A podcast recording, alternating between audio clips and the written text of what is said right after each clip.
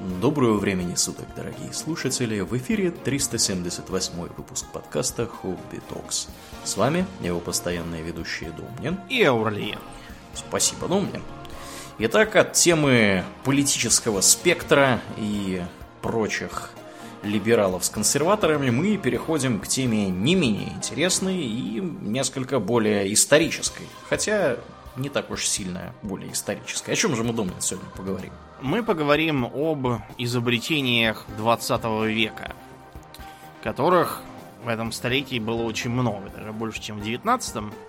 Я вот интересуюсь, как 21 век себя покажет. То есть мы сегодня поговорим про иприт, танки, атомную камеры, бомбу. да, да, и да. прочее. Нет, это плохие изобретения, давайте лучше про что-нибудь более хорошее поговорим. Да уж. А, и мы подумали, что лучше всего будет вспомнить всякие маленькие уже привычные вещи, которые, однако, появились относительно недавно по историческим меркам и настолько сильно вошли в нашу современную жизнь, что мы себя без них уже плохо представляем. Начнем мы, пожалуй, что с такого предмета, который у всякого есть. Шариковая ручка. У тебя вот есть сейчас под рукой шариковая ручка? Да, вот прямо сейчас держу в руках, да. А у меня тоже ездит, на столе лежит. Я ей угу. периодически по работе в записной книжке пишу, хотя надо вам сказать, что я писать ненавижу. И, например, шоу-ноты для себя с, с планом э, выпуска я всегда напечатываю в вордовском файле. Угу. Да, так вот, шариковая ручка вошла в широкое употребление, э, начиная со второй половины 20 века, а те, кто постарше, те могут вам рассказать, как они в советских школах э, писали при помощи чернил, э, железных перьев, uh-huh. на деревянных ручечках. Э, обязательно у, там, у какой-нибудь бабушки или тетушки вашей найдется какой-нибудь там бывший одноклассник, который чернила пил, чтобы не писать ничего на уроке. У моей матушки, например, такой был в классе. Э, тут же распространи... распространена была такая тема с промокашками. Да, То есть, если да. ты что-то написал, посадил там какую-то кляксу, можно было тут же незамедлительно промокнуть такой э, бумажкой Дело, Да, в том, что писать э, вот этими перьями макаемыми можно только в достаточно жидкие чернила, да, иначе у вас все будет увязать и размазываться.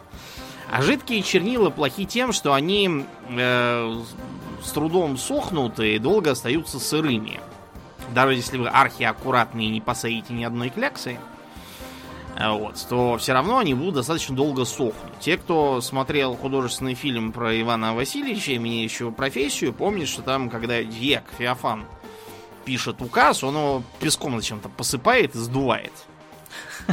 Вот э, это как раз был такой прообраз древний, э, вплоть до распространения бумаги в 19 веке промокательный, он был в ходу. Например, я читал э, сообщение о каком-то ревизоре Николаевской поры, я имею в виду Николая Первого, который пришел ага. в какой-то там уездный суд и обнаружил, что там, судя по всему, дела вообще не ведутся никак, потому что он не нашел ни чернильницы, ни песочницы.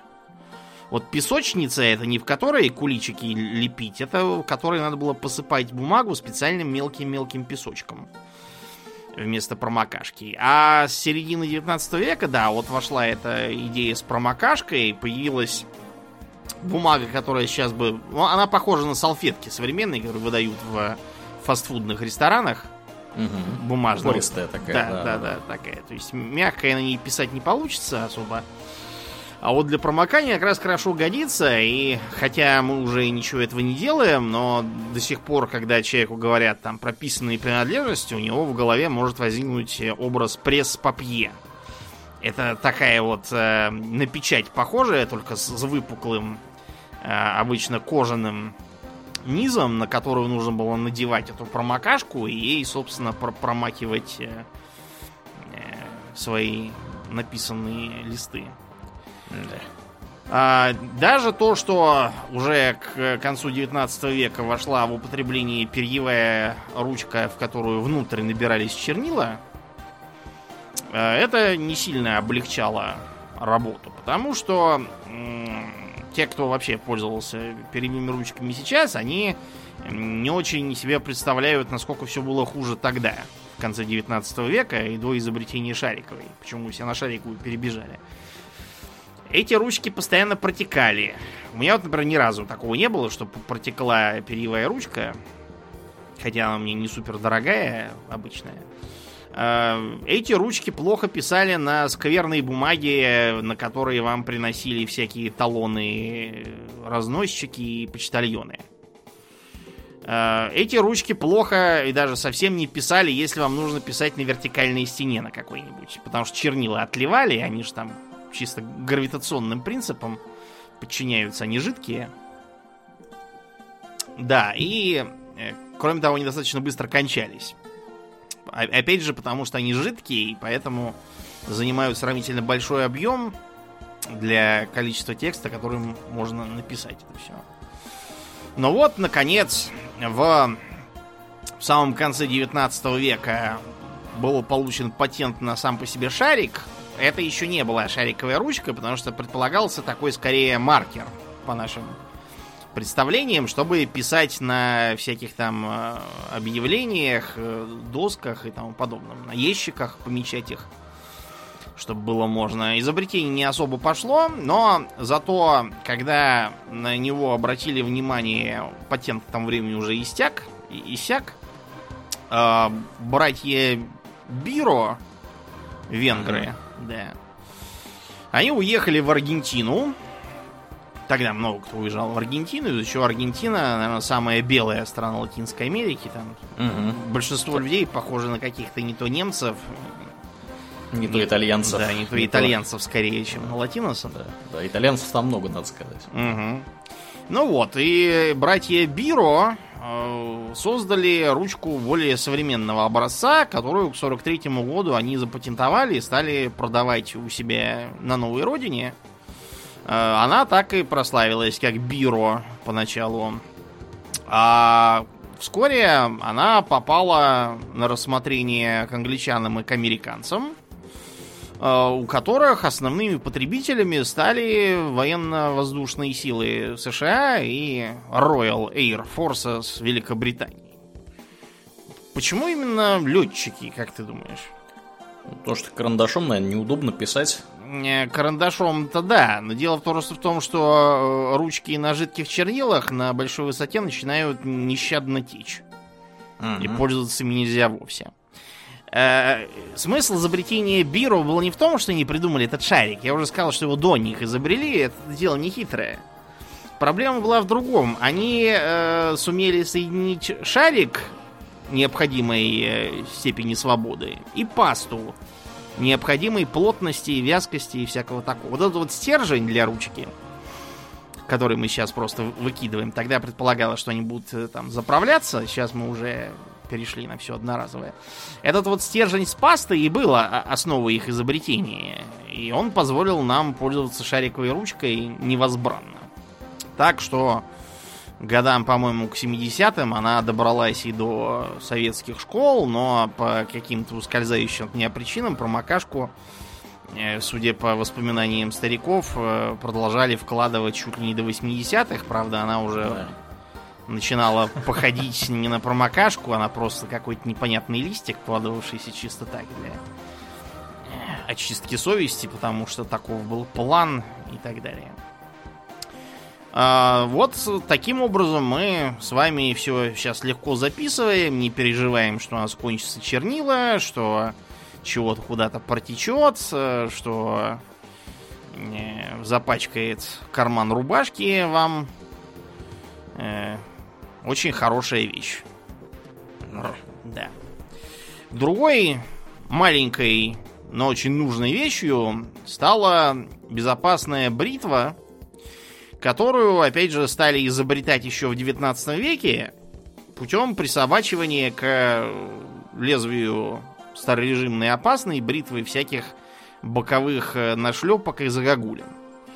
У меня вот опасной бритвы нет, у меня есть шаветка, которая снаряжается безопасными ножичками. Вот можно считать, что шаветка это разновидность такой ранней, еще из 18-19 веков, безопасной бритвы. Но то что мы сейчас именуем под э, безопасным станком. То есть это Т-образный станок с прямоугольными ножичками.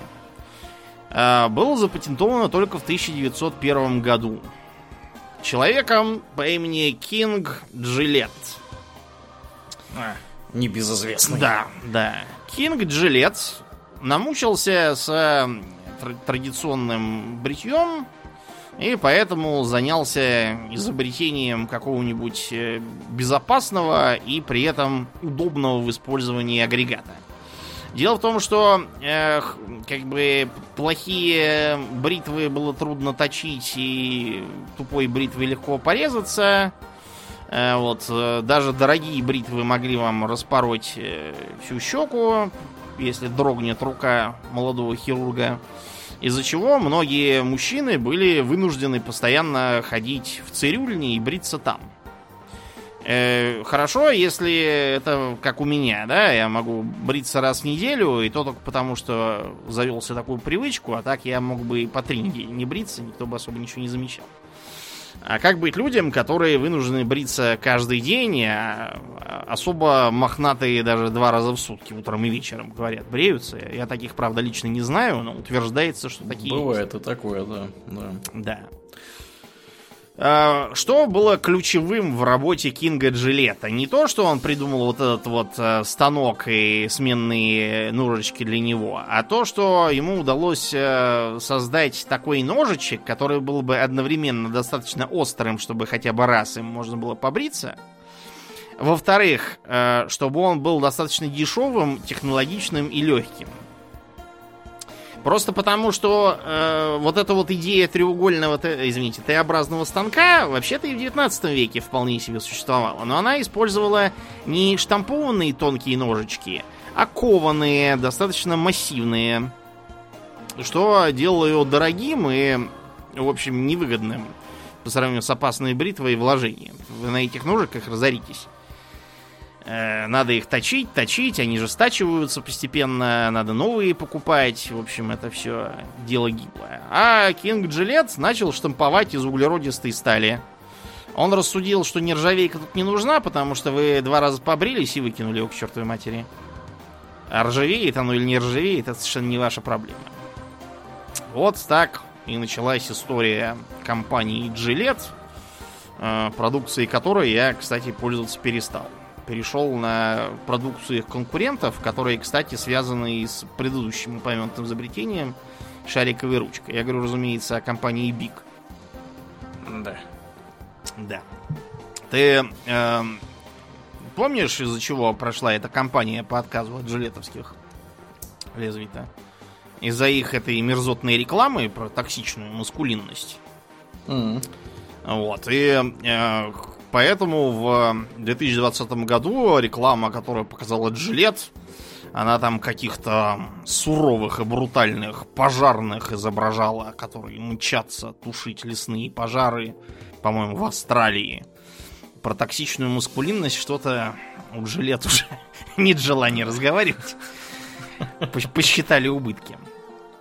А, к сожалению, у безопасной бритвы есть э, тот минус, что ее использование все равно предполагает э, пену какого-то рода, а также теплую воду.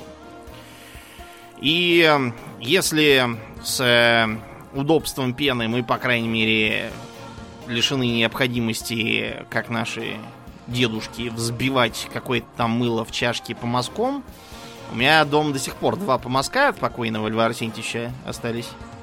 Вот он никаким пенам не доверял, всегда взбивал мыло сам. Он был олдскульный такой. Да. А, но потом я попал на военные сборы, где, э, чтобы выбрить голову, мне нужно было пользоваться артезианской скважиной 50-метровой глубины. Неплохо. А да, к сожалению, на 50-метровой глубине температура воды такова, что к бритью совершенно не располагает. Намучился я тогда. Так вот, помимо меня, э, как-то раз намучился некий полковник Шик, американец. Э, считается, что полковник Шик, э, то ли проходя службу, то ли еще каким-то образом вынужденный жить на северах, на Аляске, а потом в Канаде, на канадской территории, э, столкнулся с проблемой. На Аляске довольно холодно, и постоянно нужно было греть воду, чтобы побриться, а это создает ненужные проблемы. Поэтому считается, что э, первой популярной электробритвой, запатентованной в мире, стала как раз Шиковская. Mm-hmm. Он это сделал в 1930 году, хотя и, и до этого были патенты на бритвы, движимое электричество, но поскольку электричество тогда еще не настолько укоренилось, э, идея как-то не очень пошла. А, первыми для... Э, извините, первыми принципами работы электробритв э, было вращающееся лезвие, как вот у многих советских с такими с круглыми головками. Там такой mm-hmm. маленький пропеллер, закрытый решеточкой. Вы прижимаете решеточку к щеке там или к голове, волосы просовываются туда и а, беспощадно обрубаются пропеллерами. Э, кроме того, был э, разработан вариант с э, такой сеткой мелкой внутри, которая движется быстро-быстро взад-вперед и попавшие волоски обрубает таким образом. Это сразу все упростило для мужчин, которые хотя и имеют доступ к электричеству, зато не могут себе позволить тратить по полчаса на взбивание пен, э, сидение перед зеркалом и аккуратное снимание щетины движение за движением. Также позволило быстрее брить головы. Для голов, правда, был еще такой полезный предмет, который еще для стрижки овец использовался, ручная машинка для стрижки, которая выглядела как такие щипцы с как бы против, противостоящими друг другу лезвиями, как у ножниц. Вы их так сжимаете, разжимаете, в них пружина разжимающая, они движутся вперед-назад друг к другу, состригая шерсть с овцы. Примерно такие же стали использовать для стрижки волос у людей. Я лично такую держал в руках, опять же на сборах там такие были. Видимо, на случай, если атомный взрыв своим электромагнитным импульсом уничтожит все Вашу электробритвы, бритву? да, то вы можете да. все равно постригаться. А потом к этому механизму приделали электрический привод, и получилась машинка для стрижки, она же триммер. Да. Который используется, да, в парикмахерских, чтобы подравнивать сзади, стричь под машинку, с помощью разных насадок регулировать длину волос. И благодаря вот этим изобретениям, скажем, в 20-е, 30-е годы типичной прической для рабочего класса стала разновидность бокса или полубокса. То есть выбриваются виски, выбривается затылок, остаются только сверху волосы, которые тоже подстригаются э, машинкой с другой насадкой до определенной длины, и там укладываются налево, назад, там, или еще как-нибудь. Э, в Северной Корее до сих пор вот так многие ходят в связи с э, официальными распоряжениями. Так сильное изобретение электробритв повлияло на человеческую культуру. Давайте отвлечемся от Земли и воспарим куда-нибудь к небесам. Потому что в э, 20-х годах распространилась путешествия на самолетах. Считается, что э, самой э, первой авиалинией стала открывшаяся в 2014 году э, линия сообщений между Тампой и Сейнт-Питерсбергом. Не тем, который был столицей Российской империи на тот момент, а тем, который в США. Одним из. Я уж не скажу, какой штат, не уверен в этом. У них Сейнт-Питерсбергов там до задницы. Даже Том Сойер вон в одном жил. Да. Э, эти первые полеты, которые стали популярнее в 20-е и 30-е, выглядели совсем не так, как мы сейчас привыкли. Вот я регулярно совершаю перелеты между Москвой и Питером. Следующий будет в конце месяца, видимо.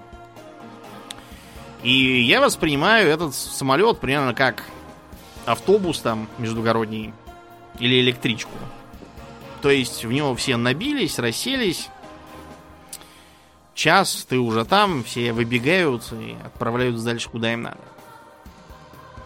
В 20-е и 30-е самолеты совершенно не так действовали. Во-первых, они были маленькие. Э, они стоили очень дорого из-за этого. То есть э, никаких там лоукостеров и бюджетных авиалиний, которые, например, в Советском Союзе, да, были многие, кто-то жил, все похваляются, как можно было за какие-то там 12 рублей куда-то там полететь и, и, и т.д. и т.п. Сейчас, конечно, не за 12 рублей, но в Питер туда-обратно можно вполне там за 3000 смотаться, э, не учитывая стоимость, правда, такси до аэропорта, но это тоже решаемо. Теперь там всякие поезда, аэроэкспрессы, маршрутки. А тогда это стоило дорого и воспринималось как такое экзотическое путешествие для состоятельных господ. Поэтому самолеты были обязательно разукрашены изнутри, навевая ассоциации там с каким-нибудь восточным экспрессом, на котором только еще Пуаро не хватало, чтобы кого-нибудь зарезали. И, все, и все были вынуждены срочно искать убийцу за те два часа, которые остались до прибытия. Там обязательно предлагался выбор всевозможных деликатесов, наливали шампанские вина, бортпроводники были разодеты во фраки, причем изначально это были исключительно мужики. Поголовно. Первую женщину на самолет бортпроводницы назначили, по-моему, в 30-м году, и то только потому, что она была медсестра. Mm-hmm. Авиакомпании надоело, что публика э, начинает пугаться, падать в обмороки там или еще что-нибудь с ней делается.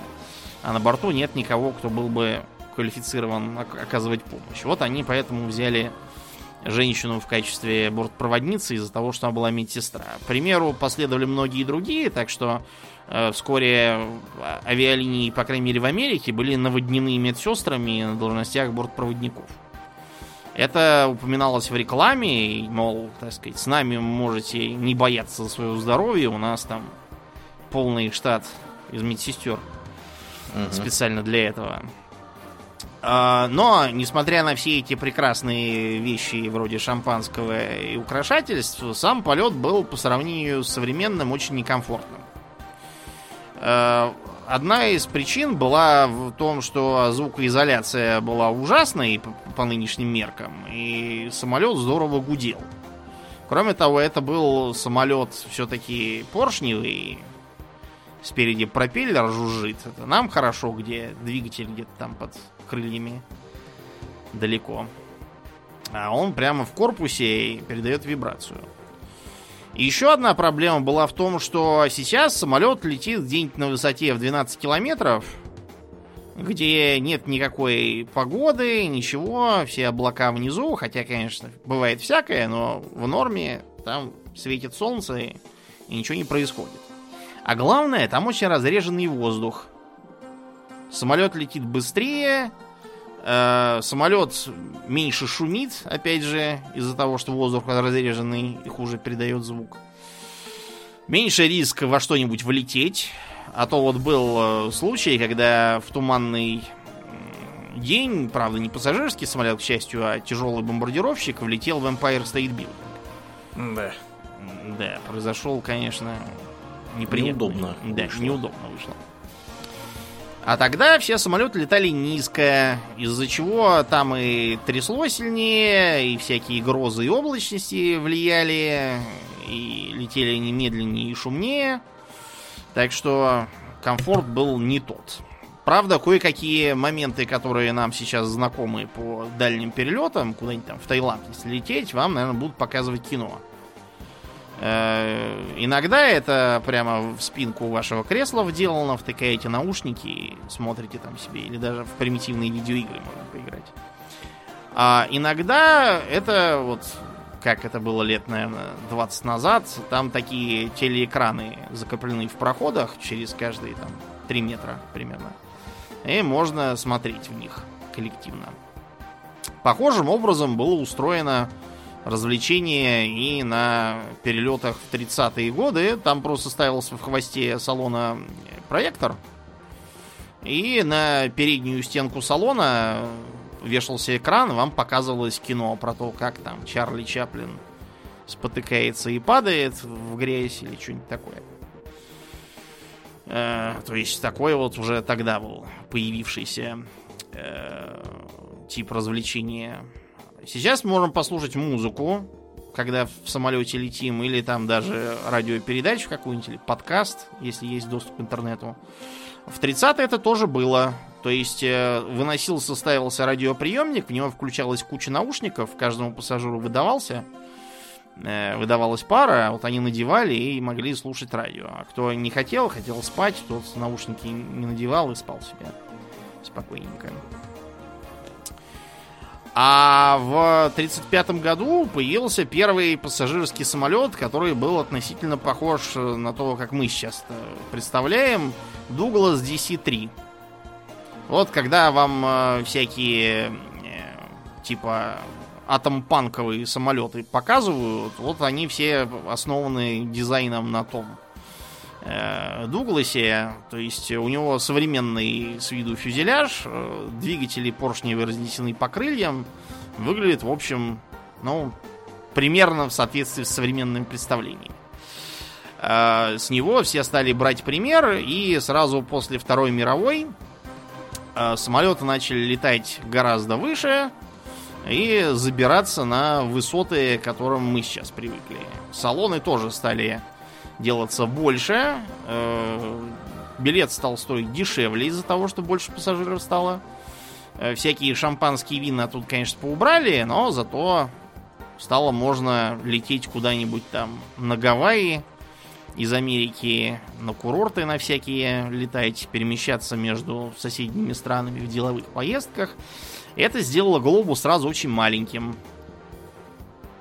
То есть, э, не говоря уже о том, что вы можете отправиться на курорт, вы вообще могли перемещаться между разными частями протяженных стран, вот таких как США, к примеру, в течение часов. И в один день побывать на другом конце страны и вернуться обратно. Это сразу революционизировало жизнь, все стало сразу быстрее, появилась э, экстренная доставка всяких деликатесов на самолетах в места, где о них до то ли и не слышали. Авиапочта тоже все сильно ускорила. Следующим таким скачком будет только появление электронной почты. Ну, то есть изначально факсов, конечно. Вот, а потом и электронной почты. Вот так сильно повлияло на нашу культуру. Продолжительность жизни с начала 20 века, как считается, в развитых странах скакнула лет на 30-40.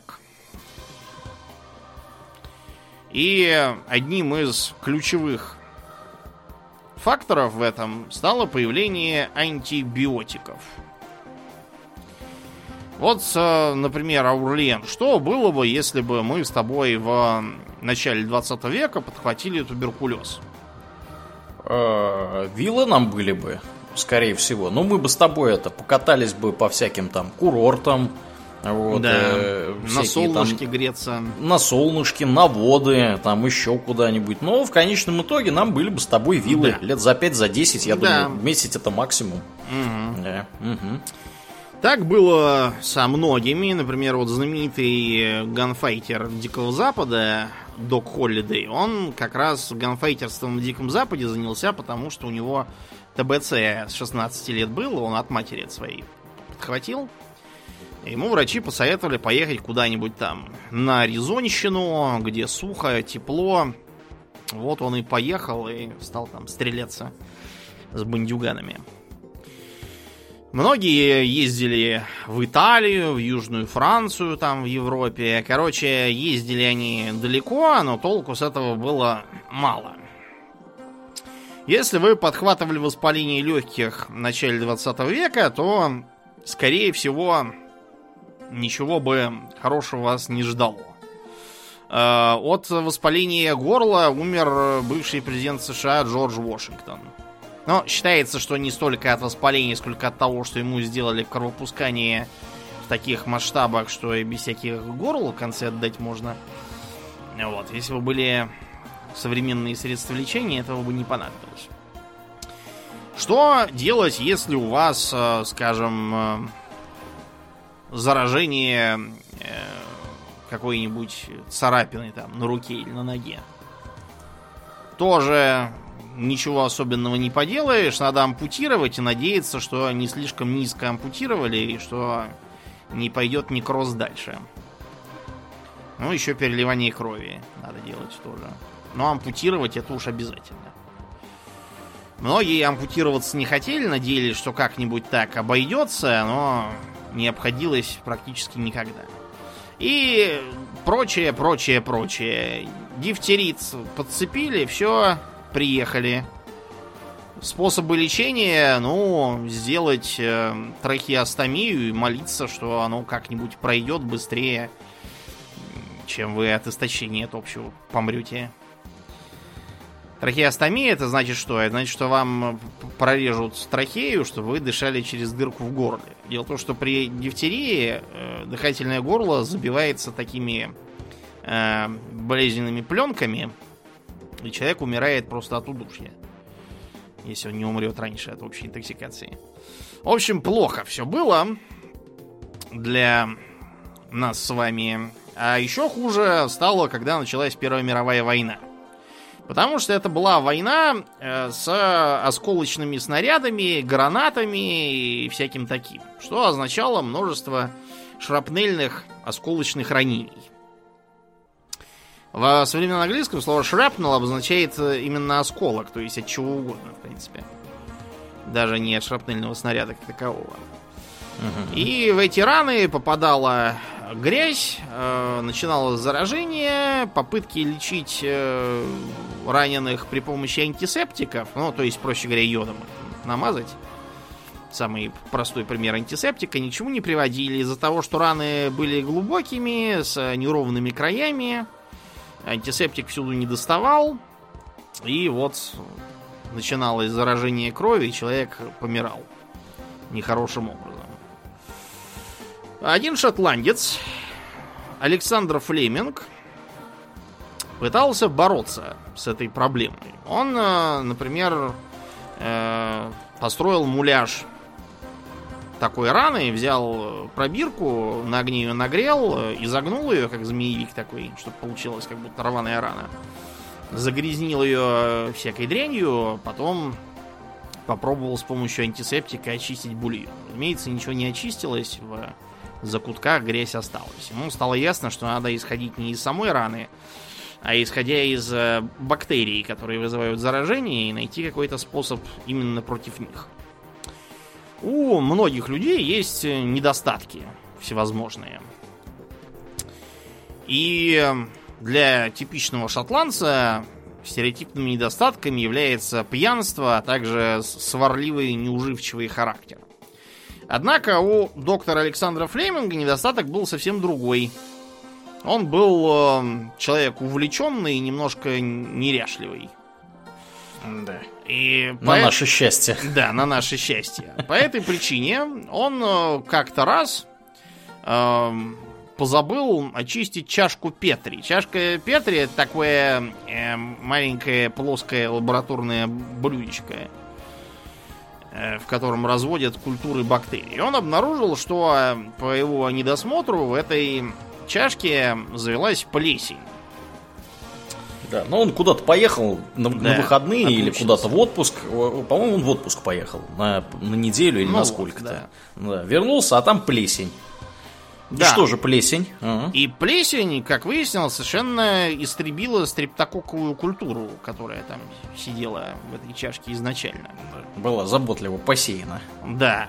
Э, в принципе, похожее воздействие было уже в начале 20 века открыто одним ученым, который заметил, что некоторые химические красители э, похожим образом действуют на некоторые культуры микроорганизмов. И он даже лечил сифилис с помощью этого открытия, назвав его химотерапией. Из-за того, что химический краситель. Сейчас этот термин не используется, потому что появилась химиотерапия для лечения рака.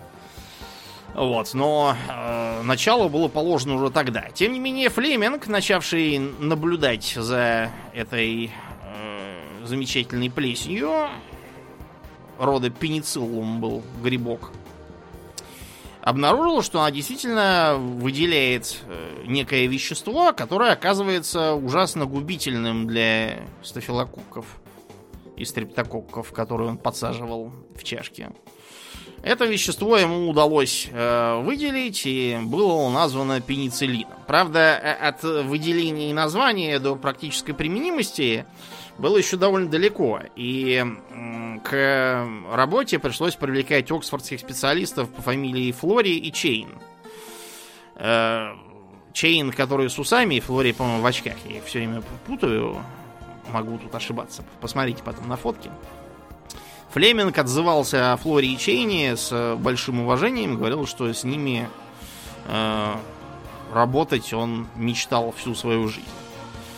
Э, им, а также еще нескольким специалистам, которые э, работали над превращением пенициллина в промышленно производимые лекарства, э, предложили патент, но они все хором отказались. Знаешь? Почему? А они считали, что столь ценное изобретение постыдно делать источником наживы для себя. А, И поэтому, молодцы. да, по- поэтому на пенициллин оформили Creative Commons лицензию. Да. Этот пенициллин стал очень важным в связи с начавшейся Второй мировой войной, уже шедшей, на самом деле, ко времени его синтезирования. Он помогал э, и с э, ин- инфицированными ранами, и с ожогами от всяких там бомб и огнеметов, от подцепленной в послевоенной Японии гонореи тоже помогал. Да, неплохо. Да. А, В общем, очень удачно они его открыли. Очень удачно они его открыли. Я читал, например, историю, как в конце войны там а, одна девочка умирала в США от заражения крови, ее отец чуть с ума не сошел, э, обижал все мыслимые инстанции и добился того, чтобы пенициллин выделили его дочери, там на самолете врач прилетел, Ага. чтобы ее лечить, да. А нужно было особое разрешение, потому что все было для фронта, все для победы. А, Кроме того, появление антибиотиков не только сделало смешными для нас многие болезни, от которых раньше можно было помереть, типа той же пневмонии, оно еще и послужило одним из столпов для начавшейся в 60-х годах э, сексуальной революции. Потому что до то ли сексуально революционировать было э, довольно чревато тем, что подцепишь сифилис и потом будешь лечиться впрыскиванием ртути. Как вот Булгаков лечил там всех страждущих. Э, Они как бы не будешь, потом превратишься в такое, что лучше застрелиться. А тут появились антибиотики, сифилис можно вылечить на счет раз, так же как гонорею и прочее. До спида еще далеко. Он только в 80-е годы появился. Вот, поэтому начался секс, наркотики, рок-н-ролл. Так вот, это повлияло на нас. Сейчас, к сожалению, антибиотики э, такую приобрели славу спорную из-за того, что в 60-е годы ими слишком сильно увлекаться начали. Да уж. Я даже читал статью той поры в советском альманахе Эврика, который призывал осторожнее с антибиотиками. И там была такая примечательная карикатура, где, значит, такой э, э, пивной бар, как бы для вирусов, где сидят такие вирусы, им подают антибиотики в качестве коктейлей. Потому что существует такая вещь, как резистентность, которая вырабатывается у э, микроорганизмов к э, самым к антибиотикам. На вирусы они и вовсе не действуют, как теперь считается, хотя в старых руководствах почему-то иногда встречаются показания к, к терапии антибиотиками против некоторых вирусов, и непонятно, что это было. То ли тогда они были нерезистентными, и оно действовало, то ли, может быть, это просто заблуждение. Непонятно. Ну, скорее всего, там какие-нибудь, может быть, гасились осложнения, которые Вероятно, потенциально просто возникали. сопутствующие инфекции, да, Да, гасились и все. сопутствующие. А, к примеру, э, был такой э, метод лечения туберкулеза, одним из э, старых антибиотиков, который изначально действовал на туберкулез так, что даже а, с пустой пустой бутылочки от него можно было взять мазок, и туберкулез там весь погибал в радиусе метров. Постепенно он стал вырабатывать резистентность, сейчас поэтому туберкулез лечат коктейлем из других, более совершенных антибиотиков.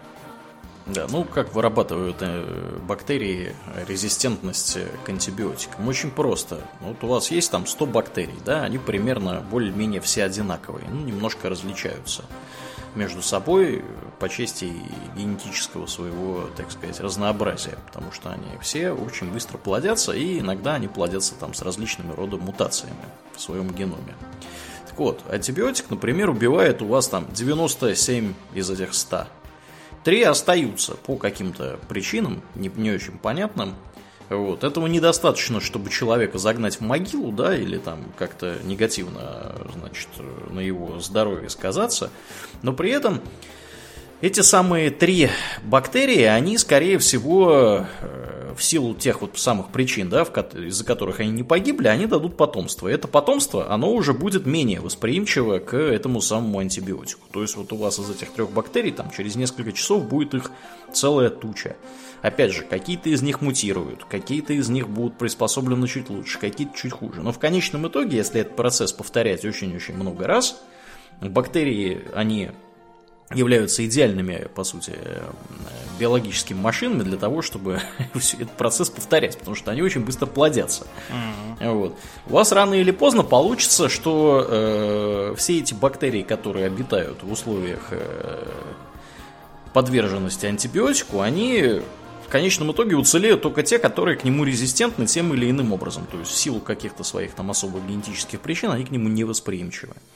И поэтому, чем это опасно? Действительно, это опасно тем, что вы можете такую заразу подцепить, и обычными антибиотиками вам, скорее всего, ничего сделать не удастся. Вам придется, вот как Думнин правильно сказал, да, вот как в случае с туберкулезом, и не только с туберкулезом на самом деле тоже, э, придется все это лечить э, коктейлем либо из нескольких редко употребляемых антибиотиков, да, либо суперстарых которым уже у этих бактерий... Все, все позабыли давно. Да, которые уже все давно позабыли, там пенициллин, например, да, вот, например, если да. я хочу пойти сейчас в аптеку, да, у меня там, я не знаю, что-нибудь происходит. Например, зуб мне удалили и говорят, ну, дружище, у тебя там все было очень плохо, или там у тебя воспаление было какое-то, да, иди купи антибиотики. Вот меня, мне сейчас пропишут э, в Стокгольме э, пенициллин, самый банальный.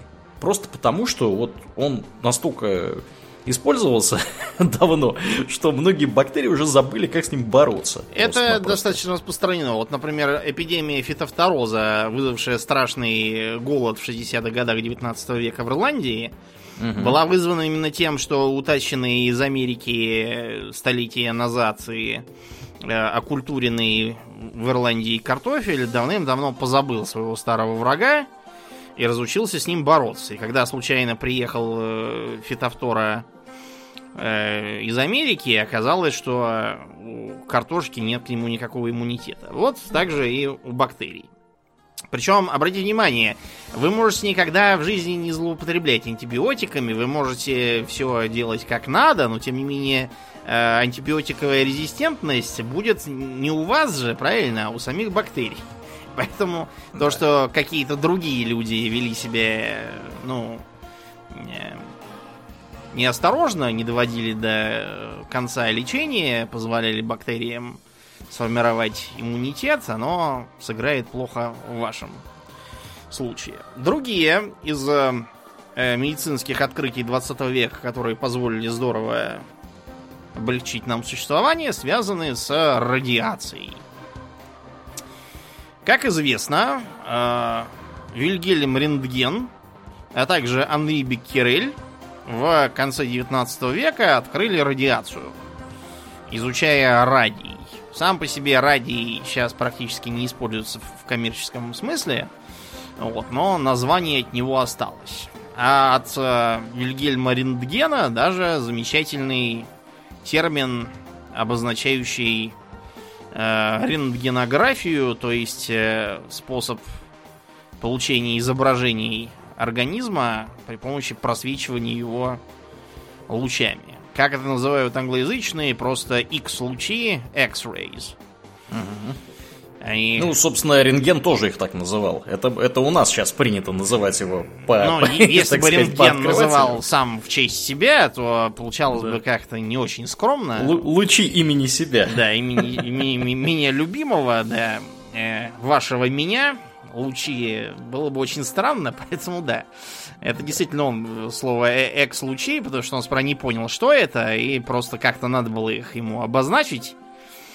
Вот, он их и назвал X-лучами, поскольку они не видны невооруженным глазом. Вот он их так и назвал, типа таинственные лучи. Изначально для того, чтобы просвечивать э, организмы и видеть кости, применялся так называемый рентгеноскоп. Рентгеноскоп это то, что в американских мультиках э, традиционно показывается в виде рентгена. Или вот как в Э, художественном фильме «Вспомнить все» было. То есть, э, вот эти вот картинки, где за такой экран ты заходишь, и там такой скелетик забавный. Да.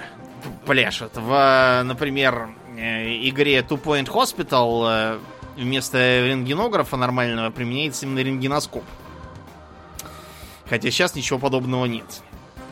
Казалось бы, это же прикольно, когда заходишь, там такой скелетик, и до сих пор на агитационных материалах на всяких изображается это так.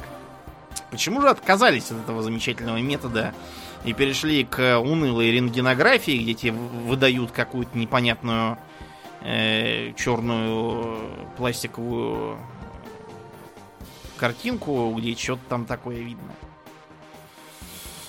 Почему? Потому что это вредно. В, рентгено... в рентгенографии тебя так щелк и все, как фотографии, и, и свободен, да? А рентгеноскоп, он через такой встал в поток ионизирующего излучения и стоишь, пока врач такой, так, подождите, подождите, повернитесь-ка, во, вот так, теперь руку да. поднимите. Ладно, uh-huh. все, выключаем. Эм, и э, в начале 20 века, в самом начале, правда, допустимой считалась доза излучения, приводившая к покраснению кожи. Ого-го. Да.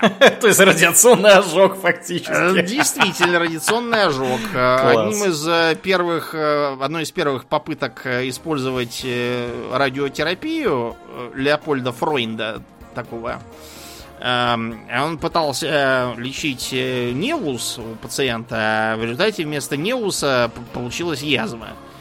Никак не заживающая. Перестарался. Класс. Да, и э, бывали всякие эксцессы с этими рентгеноскопами. Например, считается, что в коммерческом смысле их использовал Томас Эдисон. Он все использовал в коммерческом смысле, абсолютно, даже электрический стул. Умудрялся. Так вот, он э, устроил рентгеноскоп в смысле аттракциона, чтобы там люди заходили и все такие, о, смешной скелетик какой. Короче, пришлось его закрыть, потому что э, мужик, который должен был этим рентгеноскопом управлять, э, умер от лучевых ожогов. Офигеть. полный, полный был трэш, так что перешли на рентгенографию которая тоже изначально по нынешним меркам была ужасающе опасной. Был случай, когда э, снимали сломанную ногу, и, в общем, в итоге ее просто пришлось ампутировать чертям из- из-за радиационного поражения. Да. Э, сейчас Молодцы. такого, к счастью, нету. Сейчас, если у вас, допустим, э, в легких что-то не то, инфекция в бронхах, можно сходить на рентген и после того, как сделают снимок, почувствуйте себя немножко лучше, потому что радиация будет слишком слабой, чтобы навредить вам, но вот бактериям от нее навредит худо, бактериям, да. да. Ну, вообще, конечно, да, при, так сказать, прочих равных э, все эти флюорографии и прочие мероприятия, когда вас облучают какими-то какими X-лучами, они настоятельно не рекомендуются к частому применению. Вот, поэтому, если у вас есть возможность этого избегать, лучше этого избегать. Вот. Когда это применяется, чаще всего, когда вас проверяют, либо вам делают ту же самую флюорографию, да, либо у вас там что-то вот э, например, с зубами, да, то есть рентген, Да. э, снимок зубов, это вот две самые наиболее распространенные причины подвергнуться медицинскому, э, вот, так сказать, ионизирующему излучению. А, К сожалению, для э, публики это все доходило достаточно медленно э, до всех. И некоторое время продавались самые разнообразные, в лучшем случае шарлатанские, а в худшем случае просто убийственные э, э, девайсы и лекарства, содержавшие что-нибудь радиоактивное. Например, вы могли приобрести себе зубную пасту э, с торием. И- Историям? да, Мгм. историям. Э, Апофеозом стал, во-первых, скандал с э, средством Радитор, э, которое э, продавал какой-то жулик, э, не имевший никакого образования, э, и который привел к гибели одного известного сталелитейщика и бывшего чемпиона по гольфу в США, некого Байерса. Байерс э, два года лечился радитором от последствий перелома руки, и в итоге его э, закопали в свинцовом гробу. Класс. Да. Фанил настолько, да, что... Да, да. Жулик, который впаривал этот э, радитор, стал совершенно безнаказанным, продолжал продавать радиоактивное то и радиоактивное все. Вот у нас сейчас всякие там ионизаторы воздуха, а он продавал ра- радиотизаторы воздуха.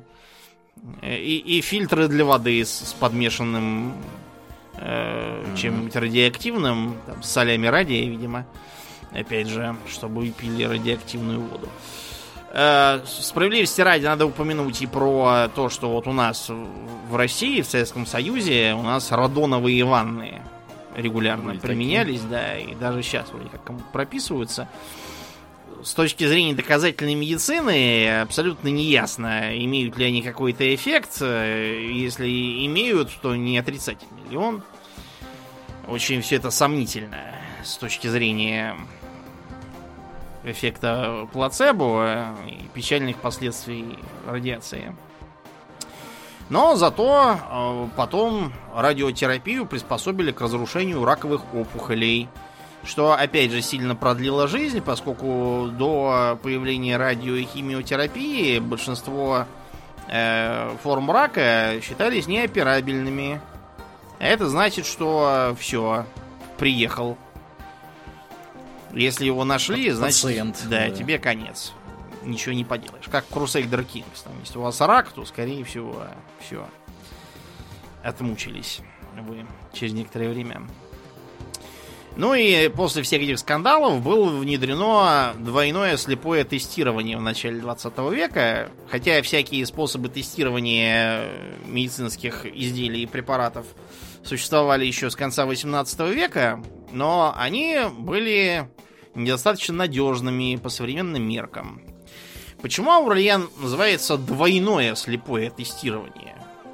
Ну, потому что, собственно, там, во-первых, да, делятся люди, значит, На контрольную группу? на и контрольную испытуемую? группу и на испытуемую, да. И почему, во-первых, да, почему оно двойное, да? Во-первых, сами люди не знают, да, Да, в какой они группе. в какой они находятся группе, а во-вторых, не знают даже те, кто проводит испытания. То есть там случайным образом это все определяется, кто будет получать одно, кто будет получать другое. Потому что если у вас будет не двойное, то э, либо там люди будут считать, что «О, ура, Мне меня дали тут сейчас лечат». чудо-средство, да. Да, я да. чувствую себя как никогда раньше.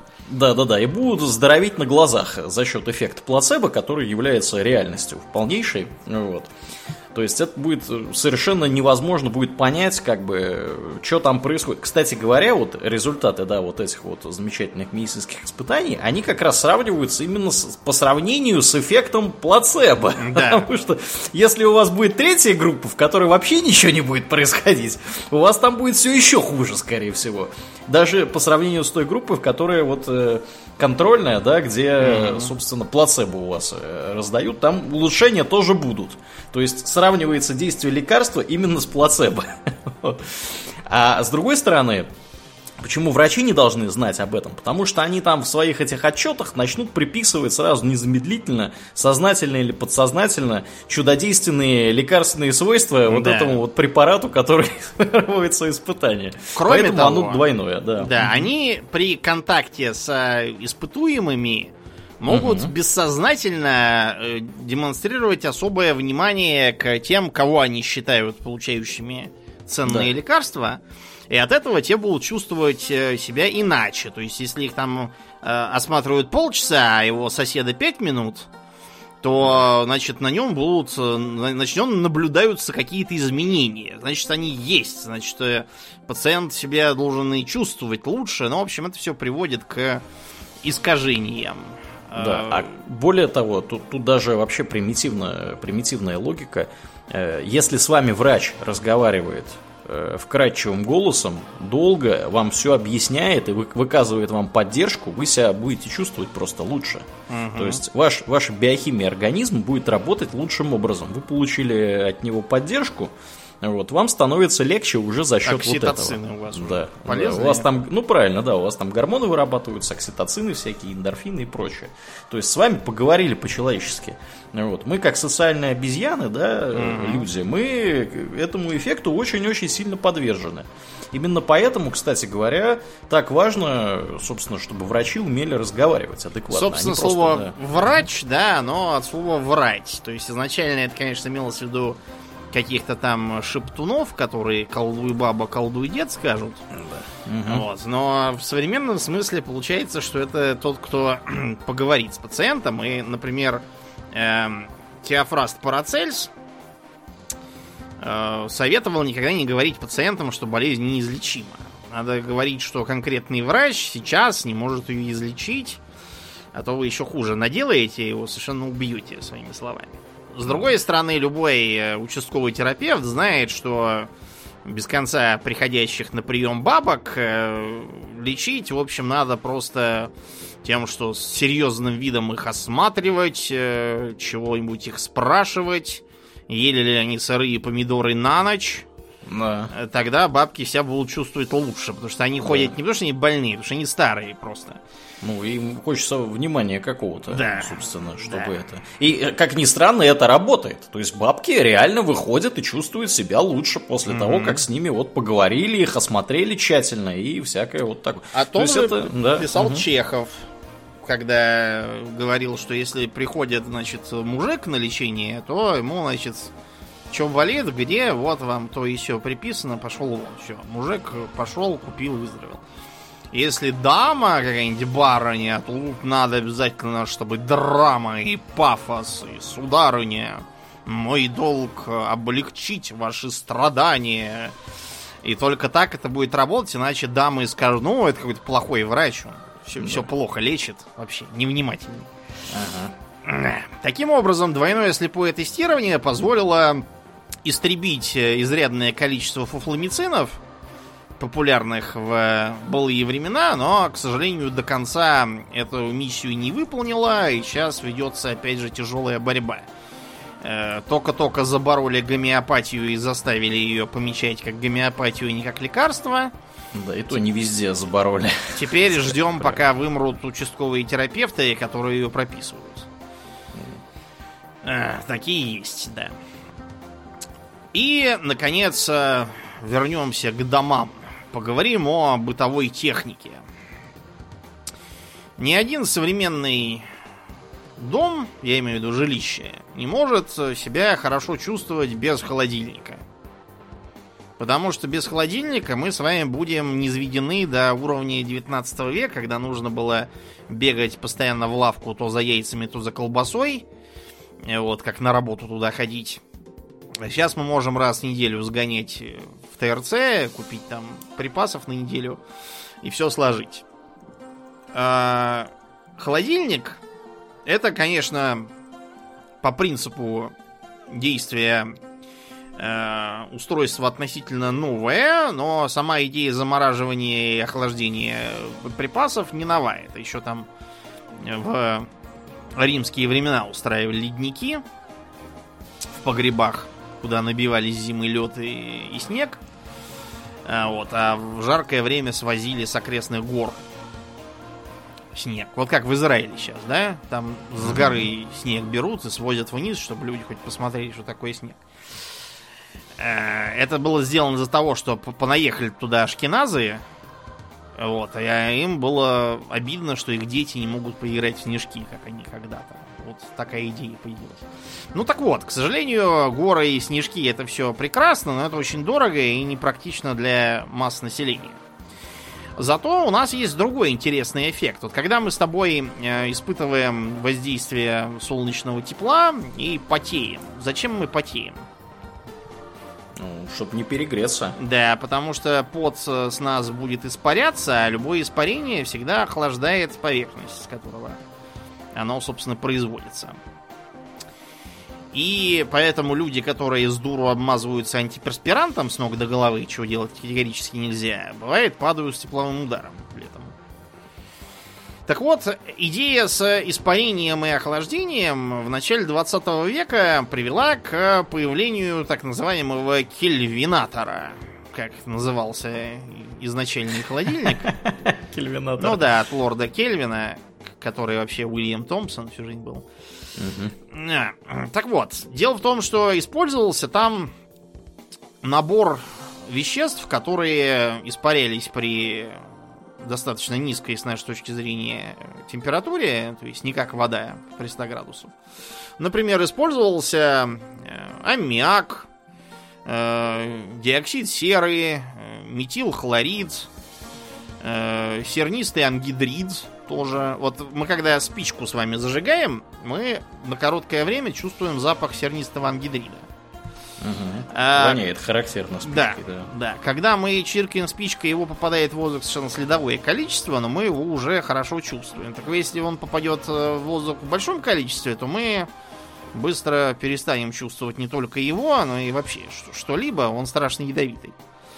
Поэтому применение всех этих веществ в домашних условиях оставалось очень опасным.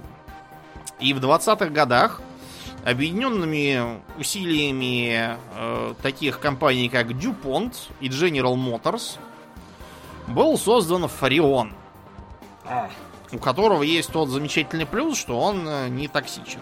Ну, то есть, пить его кружками мы вам не рекомендуем, но если ваш холодильник поломается и протечет, то выносить вас вперед ногами не надо.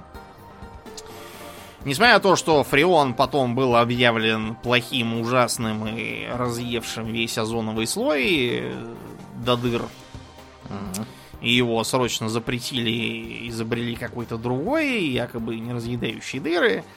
Про дыры все сразу позабыли вместо этого стали носиться с Гретой Тунберг. Э, это нас сейчас не интересует. Интересует то, как холодильник повлиял на э, простую жизнь. Это означает, что вам теперь можно хранить э, всевозможные товары пищевого назначения в холодильнике и не бояться, что у вас что-то прокиснет, не надо ничего срочно доедать. Э, не нужно готовить э, только вот на одну порцию все, что сильно усложняет дело. Можно наварить себе кастрюлю супа и поставить его на три дня и три дня питаться. А, можно хранить там молоко. Молоко это вообще была головная боль для народа. Во времена он и приходилось водить коров по улицам и доить их. Угу. Там, э, вот, чтобы молоко не, не скисало. Или, как вариант, ферментировать его сразу в сыр или творог. А свежее молоко это была проблема. Вот появление холодильника позволило э, американцам э, воспользоваться изобретением гражданина Келлога, который кукурузные хлопья придумал. Если бы не холодильники, Келлог бы со своей этой затеей прогорел. Потому что молока бы в таких количествах добывать было трудно, это надо с молочниками договариваться. И даже был такой специальный штамп, мы упоминали, что жена изменяет тебе с молочником, который приходит каждый день. Ну хорошо, это холодильник. А если нам нужно что-то заморозить, то тут уже все сложнее.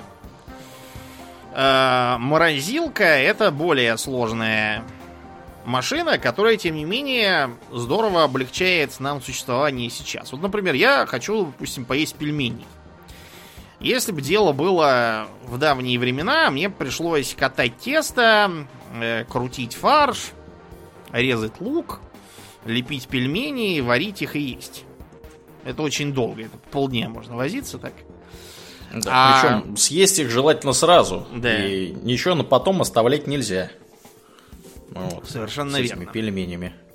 А вот э, в наши времена я просто пойду в магазин и выберу из морозилки в супермаркете пачку поприличнее с, с мясом нормальным. Э, приду домой и суну в свою морозилку, и когда мне захочется, достану, насыплю в кипящую воду и съем.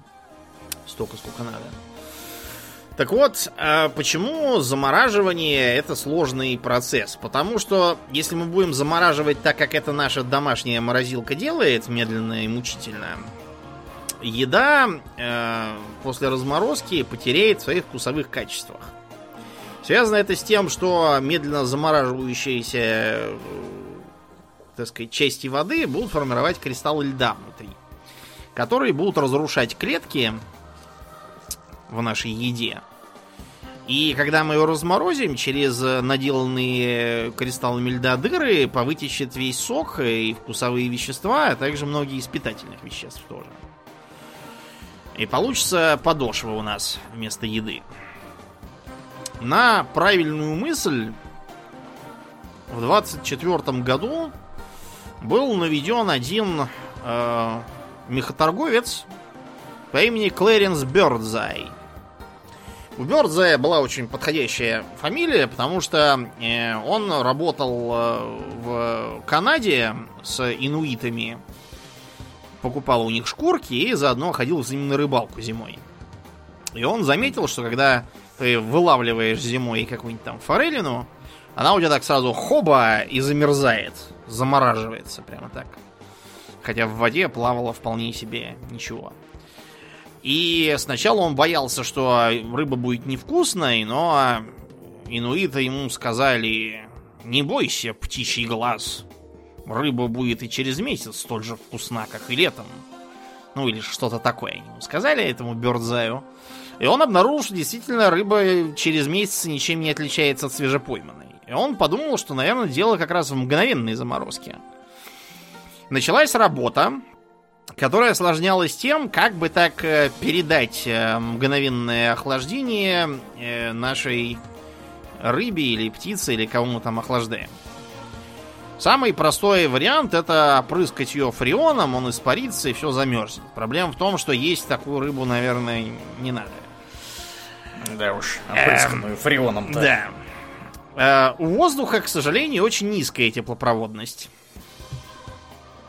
как и у э, жидкостей, если не учитывать конвекцию, которая нам в данном случае не нужна. Поэтому было решено использовать э, металл. У металлов очень высокая теплопроводность. Вот когда мы беремся за какую-нибудь там дверную ручку металлическую, мы ощущаем ее как холодную.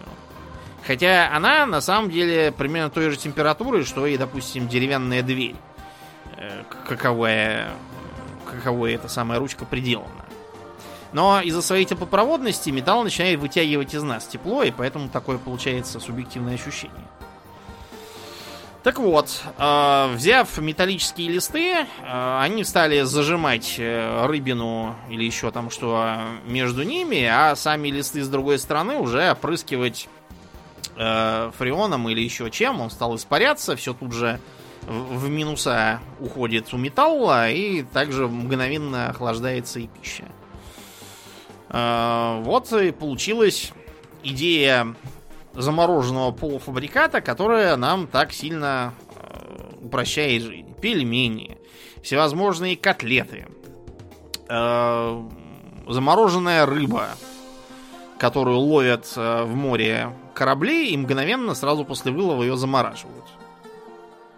Это позволяет ей доехать до наших прилавков более-менее свежей несмутными глазами и неприятным запахом, как это бывало раньше. А, растворимый кофе, кстати, тоже берет свое начало от этих вот разработок. Я сегодня попил растворимого кофе, потому что у меня кончились зерна. Мгм. Я вчера выпил свои зерна, пришлось пи- пить это. На вкус, конечно, дрянь, но кофеина вполне достаточно. А, двинемся дальше.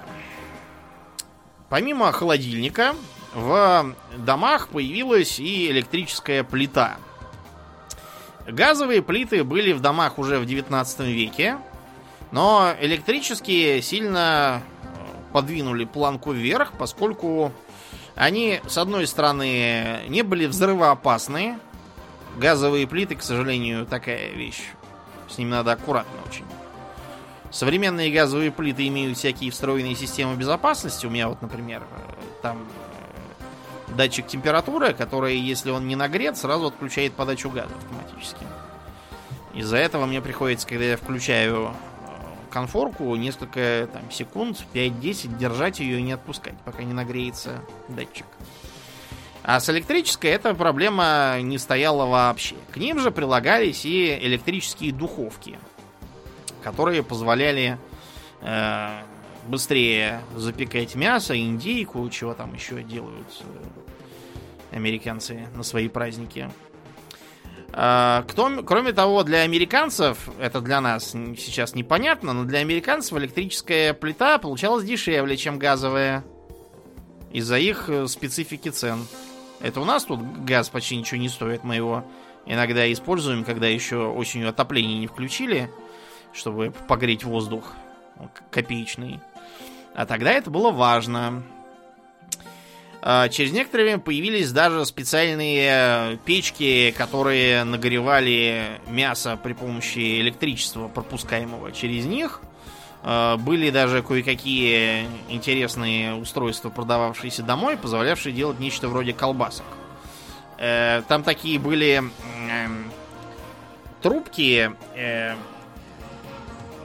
электропроводящие. В них набиваешь фарш, включаешь, и они, пропуская через фарш электричество, его поджаривают, и снаружи такая корочка получалась.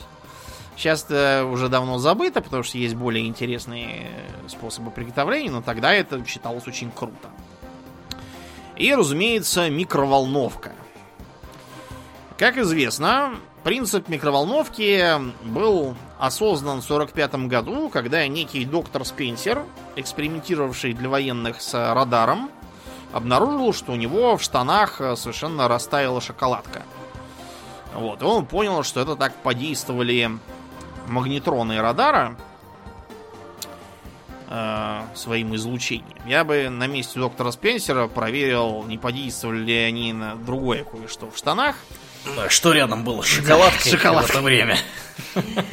Будем надеяться, что у доктора Спенсера все было хорошо. Э, так вот, появились эти самые микроволновки, которые предназначались не для дома, а для коммерческого использования. И были они вообще довольно большими изначально, по габаритам примерно как плита.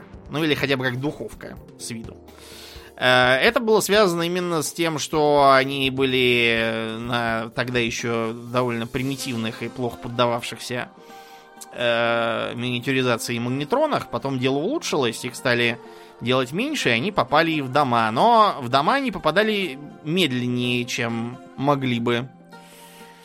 Э, в 47 году это все началось. Догадаешься, почему микроволновки медленно попадали в дома? Почему?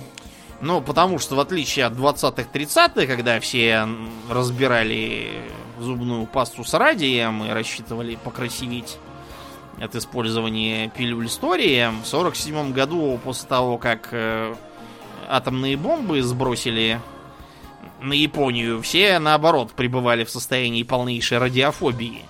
И на попытки впарить им э, микроволновые печи, которые чего-то там излучают, тут же Да. реагировали, о нет, они пытаются нам впарить атомные лучи. Да. Убийцы не хотели их брать. Э, Зато микроволновки стали разбирать на всяких там закусочных, заправках и тому подобных местах, а также в офисах. Потому что теперь стало можно не дожидаться по, по- по часу, пока там что-то приготовится, а взять полуфабрикат или какой-нибудь там холодный пончик, его за 30 секунд разогреть и дать клиенту, и все. Жизнь стала, опять же, быстрее, чем э, была до этого. Появился Ну да. как бы фастфуд в нашем современном понимании, хотя отдельные поползновения с жарением гамбургеров и хот-догов были и в 20-е, и в 30-е. Компания White Castle была такая знаменитая тогда. Из более мелких устройств в домах появились электрические утюги. Вот э, у моей бабушки есть э, традиционные утюги какого-то, бог знает какого года. Вероятно, откуда-то из 20-х годов. Такие, знаете, чугуниевые утюги, Да. которыми, если размахнуться, можно человека убить очень легко. Они весят, наверное, килограммов по 10 а, в которых внутри полость, и у них такая крышка сверху открывается. Это, значит, нужно было нагрести из печки углей, насыпать туда, закрыть крышкой, и пока угли горячие, все это вот гладить. Или э, вариант был другой, без полости внутри, его надо было просто ставить на огонь, например, на газовую плиту, нагревать на ней и, сняв с нее, уже так гладить, а потом ставить обратно. То есть это все было трудно, громоздко, а самое главное, очень опасно. Все, все использование открытого огня, углей, это все дело такое. Вылетел у вас уголек и брюки прожег. Вот, и самим тоже можно обжечься. Ничего хорошего нету тоже. Вот, а электрические утюги, э, появившиеся в начале 20 века и втыкаемые просто в розетку, позволяли э, избежать всего этого геморроя с углями и огнями, позволяли выставлять там температуру для разных тканей.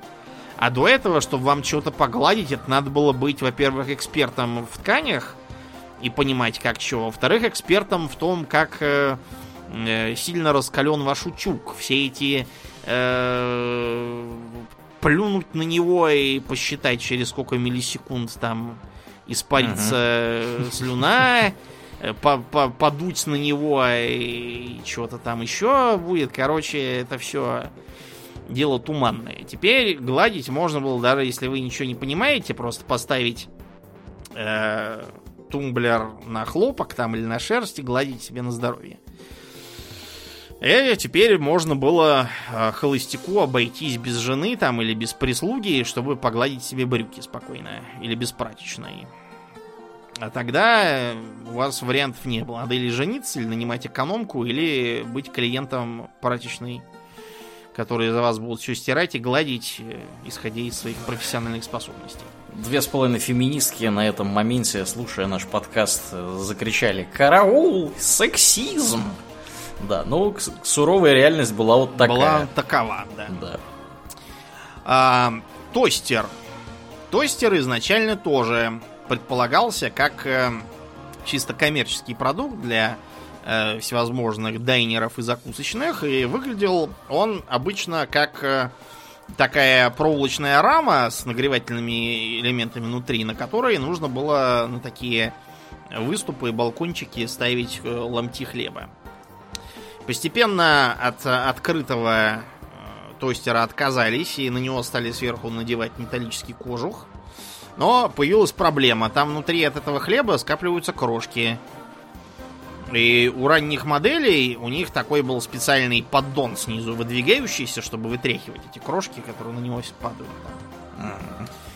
Тостеры были массивными, э, металлическими, такими увесистыми и довольно дорогими. Стоили там раз в 8 дороже, чем сейчас. Те, кто смотрел художественный фильм э, про Человека-паука от Сэма Рэйми, помнят, что во второй части тетушка Мэй пытается получить бесплатный тостер в банке. Это а, отсылка к э, временам золотого века комиксов, то есть там 30-х, 40-х годов, когда тостеры действительно предлагались в качестве завлекухи ко всяким банковским продуктам. Кредитам, То есть- вкладам. То есть это было что-то не вот что сейчас можно пойти там за 300 рублей купить, Да. да, что-то более солидное. То есть, да, тогда он стоил раз в 8-10 раз дороже, чем современное, было солидным и на века, как бы, предполагалось, что он будет работать. И, наконец, электрические чайники и кофеварки. Несмотря на то, что, казалось бы, э, это не такая уж ценная э, машинка, трудно, что ли, поставить чайник на плиту. Она очень здорово помогла людям, которые хотели пить чай и кофе на работе. там-то плиты нету. И Ну да. приходилось покупать себе электроплитку. Что как бы э, наводит на всякие мысли пожарной инспекции и, и тому подобные вещи. На них все время все пригорает, начальство ругается, что вы закоптили угол офиса. В общем, не нужно это. А вот электрический чайник как раз никаких нареканий не вызывал. Можно было заварить себе чайку э, вот в любой момент или сделать себе кофейку растворимого. Если растворимый не любишь, можно было купить э, первые кофеварки. Э, конечно, по современным меркам они делали дрянь, но тогда ничего другого в общем не было, и потому люди в офисы их разбирали как горячие пирожки.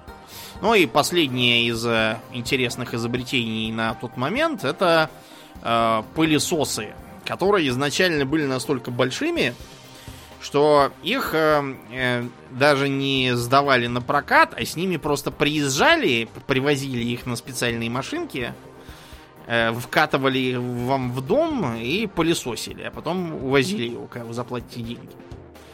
Э, Были в том числе и настолько большие пылесосы, что тянули скорее на целый компрессор. То есть они на улице оставались, они на фургоне были на колесах, а оттуда тянули длинный шланг вам в окно и пылесосили у вас в, в доме ковры.